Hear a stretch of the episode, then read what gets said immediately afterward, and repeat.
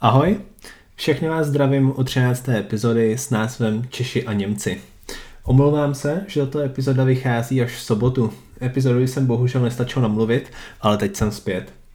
Takže, Němci byli zatím spíše v pozadí dění a jen občas jsem zmínil jejich protesty v národním schromáždění. Dnešní epizoda bude o tom, jak se proplétaly osudy Čechů a Němců. O tom, kdy se zrodil antagonismus mezi oběma národy a proč na sebe neustále útočili. A abychom to pochopili, tak se musíme vrátit ještě více do minulosti, do 19. století. Úplně první epizodu jsem začal povídáním o reformách Marie Terezie a Josefa II.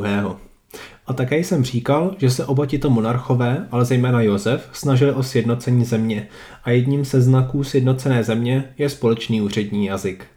Mít společný jazyk je samozřejmě praktické. Pokud máte několik národností a každá z nich odmítá mluvit jedním jazykem, tak moc jednocen stát nevybudujete. V některých zemích poněmčování probíhalo v celku dobře, v jiných narazil na odpor. Například Maďaři měli obrovský problém s tím, že by se úředním jazykem stala Němčina. Maďarská šlechta používala výhradně latinu. České země na tom byly jinak. Němci v českých zemích neobývali nějaké soustavné pásmo až do 12. století. Tehdy byli Němci pozváni, aby osídlili příhraniční oblasti. Němci zakládali nová města na většinou neobydlených územích. Nad nimi ovšem stál samozřejmě český panovník. V 17. století po bitvě na Bílé hoře do Čech přichází i německá šlechta. Ne, že by ta česká úplně zanikla, nicméně německá šlechta ji začala přečíslovat. Němčina se tak stala jazykem vyšších vrstev. Pokud jste chtěli mít dobře placené místo, tak jste museli umět mluvit německy. Čeština samozřejmě existovala, ale používala se spíš hovorově. Byla to taková řeč venkova, když to trochu přeženu. Evropou se na konci 18. a počátku 19. století šířilo osvícenství a jakmile se Napoleon prohlásil císařem a následně zahájil sérii válek, tak se duch osvícenství začal šířit i mezi střední vrstvu všude po Evropě. Jednou z základních charakteristik osvícenství je prohloubení veškerého vědění, a tak především šlechta začala financovat výzkum dějin svého rodu, ale například i svého panství nebo územního celku. Právě střední vrstva se začala o otázku českého jazyka a historie zajímat. O obrodu se ale zpočátku snažilo velmi málo lidí, většinou to byli učitelé, právníci, úředníci nebo kněží. Postupně vzniká například Vlastanecké, dnešní Národní muzeum, začíná se mluvit o vzniku českého divadla nebo českých novin, jelikož zájem po nich neustále roste. Zároveň vzniká i dekret Zelenohorský a Králové dvorský, o kterých dnes už víme, že jsou padělky, Nicméně tyto padělky měly opět povznést český národ a ukázat slavnou minulost Čechů. To, o čem jsem až doteď mluvil, je takový ten obecný příběh národního obrození, jak ho nejspíše známe všichni ze školy. A proto se možná ptáte, proč to zde opakuji. Ten důvod je takový, že i přesto, že se národnímu obrození věnuje mnoho času, tak není často vysvětleno, o co vlastně šlo. Prakticky všichni vnímají národní obrození jako událost, kdy si Češi řekli, že vlastně nejsou dost tak špatný národ a došlo k pozvednutí jejich hrdosti. Když si řeknete tohle, tak logicky dojdete k tomu, že i každý sportovec, který pro nás na olympiádě vyhrál nějakou tu medaili, také podnítil hrdost a díky němu jsme si také mohli říct, že Češi nejsou vlastně tak špatní. Skutečnost národního obrození je ale naprosto jiná. To se vám pokusím nastínit na osudech dvou mužů, Josefa Dobrovského a především Františka Polackého. Dobrovský byl nadšený lingvista a i přesto, že odmola mluvil převážně německy, tak se čeština stala jeho hlavním zájmem. Dobrovský vydal v Němčině knihu s názvem Dějiny české řeči a literatury. V ní, jak už název napovídá, vylíčil historii, jak se česká řeč vyvíjela od Slovanů až po úpadek českého jazyka. Dobrovský byl následně velkým kritikem pravosti rukopisu Zelenohorského a Králové dvorského, protože až moc odpovídali tomu, co on sám dříve napsal. Dobrovský byl totiž člověk, který hledal pravdu, bez ohledu na to, komu může pravda posloužit. A byl si moc dobře vědom toho, že pro starší české dějiny neexistuje moc historických pramenů a proto musel Dobrovský zobecňovat a domýšlet si. Ale zde byly dva údajné rukopisy, které jakoby přesně kopírovaly to, co Dobrovský sám napsal. Bylo to perfektní. Až moc perfektní. Po dalším proskoumání Dobrovský definitivně odsoudil rukopisy jako padělky. Dobrovský byl tak mužem, který hledal pravdu, čistou pravdu, která neměla sloužit žádnému cíli. Chtěl rozvíjet češtinu pro rozvoj vědy samotné. Byl obyvatelem monarchie, neměl žádný tým, za který by kopal, když to tak řeknu. Jeho student František Palacký byl mužem jiné generace. Palacký se narodil v obci Hoclavice na Moravě a byl silně věřící evangelík. František se nestal knězem, jak si přál jeho otec, ale stal se vychovatelem šlechtických dětí. Palackého vášní se nicméně stala historie. Později se stal žákem Josefa Dobrovského, který ho naučil způsobům, jak správně kriticky přistupovat k historickým pramenům. Palacký si ale uvědomoval, že historie je psána z jednoho pohledu. Pro německého, pro katolického a konzervativního. Palacký byl zapřísáhlý liberál a navíc měl na jisté historické osobnosti vlastní názor a pouze neopakoval, co už bylo stokrát řečeno. Například husitství bylo striktně odsuzováno a i když někdo občas připomněl, že Jan Hus musel být silná osobnost s pevnými morálními zásadami, tak to bylo tak vše dobré, co se o husitství mohlo říct. Říkali jste si například někdy, že je zajímavé, kolik času se v našich dějinách věnuje osobnostem jako Přemysl Takar II. nebo Karel IV., i přesto, že tito králové žili tak dávno? Přemysl Takar II. byl na počátku 19. století vnímán jako válečný štváč a Karel IV. jako císař svaté říše římské, který se o říše vlastně vůbec nezajímal. Palacký nicméně ukazoval, že tito králové, stejně jako cibule, mají více vrstev a že je nelze brát čistě negativně. Palacký tvrdil, že pro české země tito králové vykonali mnoho dobrého a je nespravedlivé, jak špatné pověsti se v historiografii těší. A čím byl Palacký starší, tím více se věnoval době husitství. V něm viděl skutečně zlomový bod českých dějin. Nevyvracel, že husité byli krutí, ale stejně tak byli krutí i jejich nepřátelé. Palacký hlavně připomínal, že za dob husitství došlo k obrovskému rozkvětu českého jazyka a to vnímal jako nesporně pozitivní věc. Zkrátka to, že vidíme tyto osobnosti spíše pozitivně, z nich dělá osobnosti naše a nikdo jiný je stejným způsobem neocení. Těmito úvahami postupně dospěl k jistému přesvědčení. Když se podíváte na české země na počátku 19. století, tak nejspíš většinu lidí nezajímal rozkvět českého jazyka. Na jaké úrovni český jazyk je, jestli skutečně je, co se kvalit týče, srovnatelný s Němčinou. To byly příliš akademické debaty, kterým běžní lidé nevěnovali pozornost. Samozřejmě i historie českých zemí nebyla pro běžné lidi příliš zajímavá. Moravané se zajímali převážně o historii Moravy a obyvatelé Čech zase o svoji historii. Palacký ale viděl historii úplně jinak. Neviděl Moravany, Slezany a Čechy jako něco odlišného. A zde se vracíme k tomu, co je to vlastně národní obrození. Nešlo jen o nějaké navrácení hrdosti. Ne. To, co obrozenci dělali společně s Palackým, bylo to, že de facto vytvořili společně český národ. Palacký tvrdil, že český národ existuje a je odlišný od národa německého. Jistě, mezi Čechy, Moravany a Slezany jsou jisté rozdíly a každý má jiný pohled na svět. Ale ty rozdíly jsou malé oproti tomu, co celý národ spojuje. Jazyk a dějiny. Palacký se stal autorem koncepce českých dějin. Hovořil o tom, co mají Češi společného, jací byli v minulosti a jací mají být zítra. A když skutečně nastala doba národního sebeuvědomění, kdy se zrodil moderní český národ, nebo chcete-li, kdy se probudil, tak díky obrozencům měl pevné základy, na kterých mohl stavět. Máme tu osobnosti od Boženy Němcové, Pomáchu a Erbena, díky nimž skvétala literatura. Od Dobrovského po Jungmana, díky nimž skvétal český jazyk a samozřejmě historiky, jako byl Palacký kteří hledali kořeny českého národa a ukazovali, kterým směrem se má národ vydat. Jak do toho celého ale zapadají Němci. Češi a Němci spolupracovali, zakládali společné rodiny, mnohé rodiny běžně mluvily česky i německy. Když ovšem došlo k vypuknutí revoluce v roce 1848, tak se Němci ocitli před otázkou, jestli by náhodou neměli všichni německy mluvící lidé žít v jednom společném státě. Proč by se Rakušané a obyvatelé českých zemí nemohli přidat do onoho velkého Německa? Z této koncepce postupem času sešlo, ale právě Palacký byl ten, kdo se stavil proti. Tvrdil, že Češi nejsou Němci, že české země proto nemůžou být součástí Německa.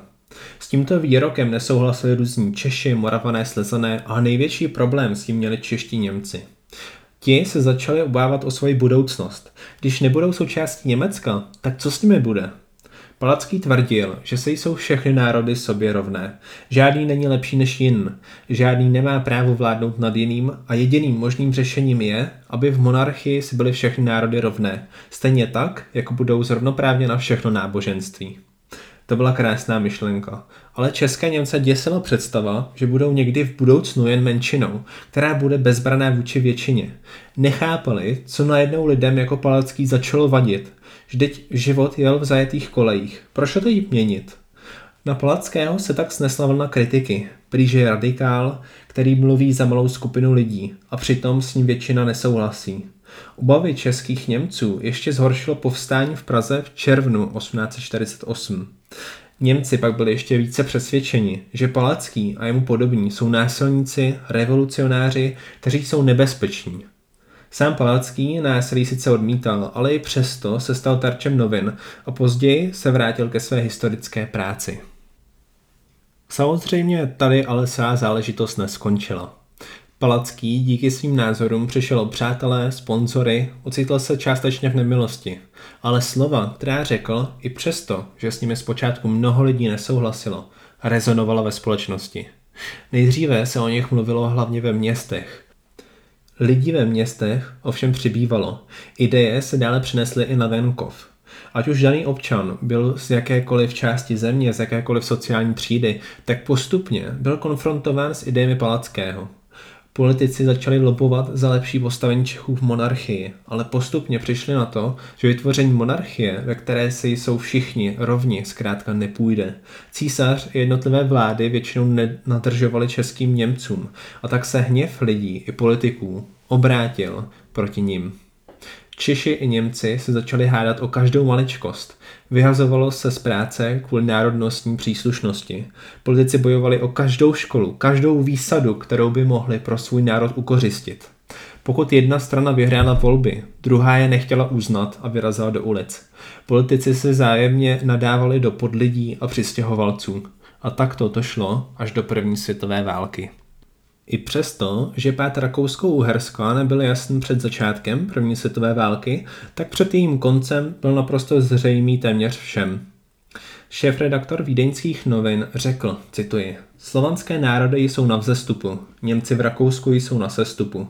To znamená konec národnostního státu. Neboť jeho reálná existence stvrdila panství Němců a utlačování Slovanů. Národnostní stát, tak jak byl ze své podstaty koncipován, museli národové slovanští pocitovat jako cizovládu. Konec stace. Dále poznamenal, že i když se mnozí domnívají, že se Češi neutlačovali zas tak moc, tak, cituji, to, co představitelé německého měšťanstva nikdy nepochopili, je prostá pravda, že s materiálním růstem národa roste i sebevědomí jeho a že každý zásah do sebevědomí rozvíjejícího se národa připadá národu tomuto nesnesitelný. Konec citace.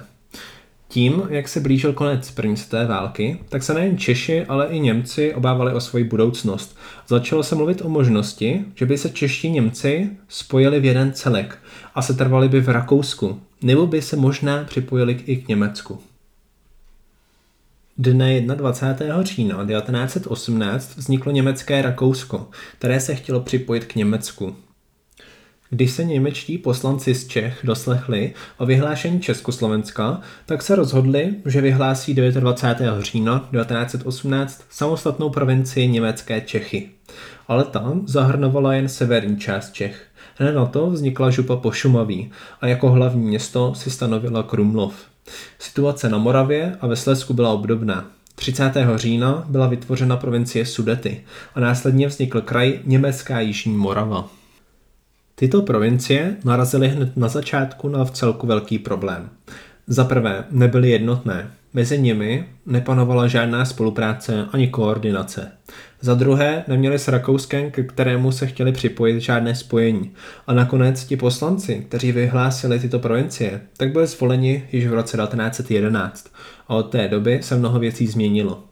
Když si k tomu přidáte, že území, která si jednotlivé provincie nárokovaly, byly národnostně velice smíšené, tak vás asi nepřekvapí, že nikdo neměl chuť brát provincie moc vážně. Jenže vítězné mocnosti samozřejmě ani nechtěli, aby poražené Německo vyšlo z první světové války posíleno a tak nehodlali tolerovat jakékoliv připojení Němců v jiných zemích k Německu. Jediná vláda německých Čech byla dostatečně kompetentní a v prvních dnech své existence se snažila vybudovat vlastní správní aparát. Součástí toho bylo i založení poštovního ředitelství v Ústí nad Labem a jakmile bylo ředitelství založeno, tak byli všichni čeští úředníci propuštěni. Češi na druhé straně takovéto excesy neprováděli a právě díky tomuto incidentu se v pozdějších letech nezaobírali Češi zastoupením Němců ve státní správě. Celkové napětí ještě zhoršil fakt, že si určití němečtí generálové zahrávali s myšlenkou, že by mohli obsadit německé Rakousko, po případě území Československa obývané Němci. Tyto představy stělesňoval generál z první světové války, generál Ludendorff. Ačkoliv byl nesporně geniální strateg, tak nechápal, že jeho země na další válku už nestačí. Nemluvě o tom, že kdyby ji vyvolala, tak dopadne ještě mnohem hůře. Dalším mužem, který by uvítal německé vojáky, byl i německý nacionální politik Rudolf Lodžman.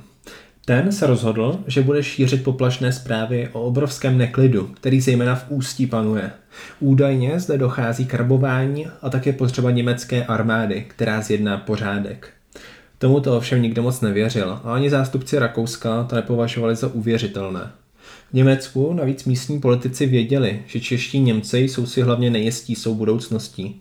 Nejsou to žádní revolucionáři, kteří se mermomocí chtějí připojit k Německu za každou cenu. Navíc čeští Němci nebyli ani jednotní a tak jak Německo, tak Rakousko mělo svých problémů dost a nechtěli si je ještě přidělávat. Bylo tak jasné, že území obsadí československé jednotky. Ločman se ještě pokusil přesvědčit navracející se vojáky, aby bojovali proti Čechoslovákům, ale ti už měli války po krk. A tak československé jednotky narazily jen na menší odpor. Následující jednání s Ločmanem podle Ferdinanda Peroutky probíhalo takto, cituji. Švehla mu řekl, národ československý provedl revoluci. Věc je skoncována. Zveme vás k spolupráci. Debata trvala několik hodin, ale ani na chvíli Ločman nepřipustil, že by věc byla skoncována v takovém smyslu, jak si Češi představují. Odvětil, že bude rozhodnuto teprve na mírové konferenci a zatím, že Němci mají právě tak svoji vládu jako Češi a stejným právem, totiž právem své vůle. Nějaké právo jiné opravdu ještě nebylo vytvořeno. Nabídku, aby Němci poslali zástupce do Národního výboru a potom do revolučního národního schromáždění, Ločman zásadně odmítl. Vyžadoval, aby vláda pro německé Čechy byla uznána a aby se s ní jednalo jako rovný s rovným. Konec citace. Mezitím na Moravě probíhaly pokusy o začlenění Němců do společnosti. Byl vytvořen výbor, který se měl věnovat úřední činnosti a dvě ze šesti míst byla vyhrazena Němcům, i přesto, že Němci na Moravě tvořili pouze čtvrtinu obyvatelstva. Německý konzul v Brně na to konto prohlásil, cituji, ohledně rakouských Němců na Moravě vyjednával zdejší místo držící s českými zástupci. Ti hodlají rakouským Němcům učinit všemožné ústupky, kterých se tito jen budou přáti, jen politické odtržení nikoli. Prohlašují, že průmysl jejich je nezbytný pro zemi českou a tak dále. Stejně jako tento průmysl německý potřebuje pro svůj odbyt agrární zem obývanou Čechy. Konec citace. Nicméně zdejší snahy o smír rozkotali. Němci si stále přáli odtržení od Československa a tak se nechtěli podílet na fungování státu. V německých Čechách byla situace obdobná. Společnost byla rozpolcená mezi tím, jestli uznat nový stát nebo usilovat o připojení k někomu jinému. Průmyslníci chtěli se trvat s Československem, ale dělníci a měšťané se chtěli připojit k Německu. Dne 4. března 1919 se mělo ve Vídni sejít zvolené národní schromáždění německo-rakouské. Území obývaná Němci v Československu nemělo na schromáždění žádného zástupce a to vyvolalo protesty Němců. Tyto protesty probíhaly nejdříve spořádaně, jenže počet demonstrantů bobtnal a vláda dostala strach, jestli se neschyluje k revoluci. Část demonstrantů začala ničit symboly republiky, ale například ve Sternberku napadli demonstranti i četníky. Proto byly zavolány ozbrojené složky, které začaly do demonstrantů střílet. Celkově umřelo na 53 lidí, především z měst Sternberg, Kadaň a Karlovy Vary. Vinu za rozputání střelby nesou v tomto případě spíše Čechoslováci. Po této události byli Němci docela v klidu a čekali, jak dopadnou mírová jednání v Paříži. Zejména američané národnostní otázku pečlivě zkoumali. Jedním z výzkumníků byl například Archibald Coolidge, který vypracoval rozsáhlou studii o poměrech v Československu. V ní mimo jiné tvrdil, že by zde byla možnost přenechat Chebsko Německu a menší území na Jižní Moravě a v Jižních Čechách německému Rakousku. Ale jinak musí zůstat území jednotné. Není to tedy tak, že by o hranicích rozhodli politici, kteří o ničem neví a učinili špatné rozhodnutí i přesto, že jim všichni tvrdí, že je nesprávné. Ponechání jižních území Rakousku bylo za chvíli smeteno ze stolu, ale debata se rozhořela, pokud šlo o přenechání území Německu. Figurovala zde hlavně dvě města, totiž Cheb a Aš. Obě byla nesporně německá. Aš bylo městem textilního průmyslu a připojení k Německu by znamenalo jeho úpadek. Jelikož by odtržení německých oblastí způsobilo velké problémy jak Čechům, tak Němcům, tak se rozhodlo, že hranice zůstanou tak, jak byly. Češi nicméně prohlásili, že se Československo stane druhým Švýcarskem, tedy státem, který bude ochraňovat své národnostní menšiny. Aby to bylo stvrzeno, tak Beneš téměř bez protestu podepsal smlouvu o ochraně menšin se zástupci dohody. Beneš tak opět dokázal, že je rozumným diplomatem, který pochopí náladu ostatních lidí v místnosti a bez protestu podepíše smlouvu, která v jeho očích jeho zemi pomůže. Jeho úvaha byla nesporně správná, jelikož Jugoslávie, Rumunsko i Polsko museli podepsat obdobnou smlouvu, ale zejména Polsko s Rumunskem se dlouho zdráhali, ale stejně kvůli velkému nátlaku podepsali. Československo mohlo prohlásit jeden jazyk za jazyk oficiální a tím byla pochopitelně čeština, potažmo slovenština. Slova o druhém Švýcarsku vzbudila mnoho nadějí a každý si od nich sliboval něco jiného. Beneš byl velice obecný a tak nebylo jisté, co vlastně zamýšlí. Benešova představa byla přitom prostá. Chtěl volební právo pro všechny občany s poměrným zastoupením, aby se tak každá národnost mohla podílet na chodu státu. Němcům se nadále garantovaly další práva. Každá národnost měla mít vlastní školu, pokud počet dětí přesáhl stanoven počet. Žádný příslušník menšiny nesměl být znevýhodněn při výběru do veřejné funkce. Soudy měly být smíšené. To, že jsou Němci ochotni alespoň tolerovat nový stát, ukázaly volby z roku 1919. Ty s přehledem vyhrála německá sociální demokracie, která nechtěla Čechoslovákům předělávat problémy a naopak byla nakloněna vzájemnému porozumění. Nesnad, že by její zástupci nedemonstrovali v parlamentu, aby dali najevo, že nesouhlasí se vznikem Československa. Ale jednoznačně to byli ti nejumírněnější poslanci, kteří z německých stran v národním schromáždění zasedali. A napětí mezi oběma národy se pomalu vytrácelo. Teď jenom ještě něco málo k pojmu sudety a sudeto německý. Jak jsem řekl dříve, Němci na území Československa nebyli jednotní a tudíž neexistoval ani jeden název, který by je všechny zahrnoval do jedné skupiny. Poprvé se pojem sudeto-německý nebo sudečtí Němci objevil v roce 1902. Tento pojem se občas někde objevil, ale nikdo ho moc nebral na vědomí. Ať už jde o diplomaty během pařížské mírové konference nebo samotné německé politiky. Změna přišla až roku 1933 se vznikem Fronty sudetoněmecké domoviny, která zanedlouho změnila název na sudetoněmecká strana a jím vůdcem se stal Konrad Henlein.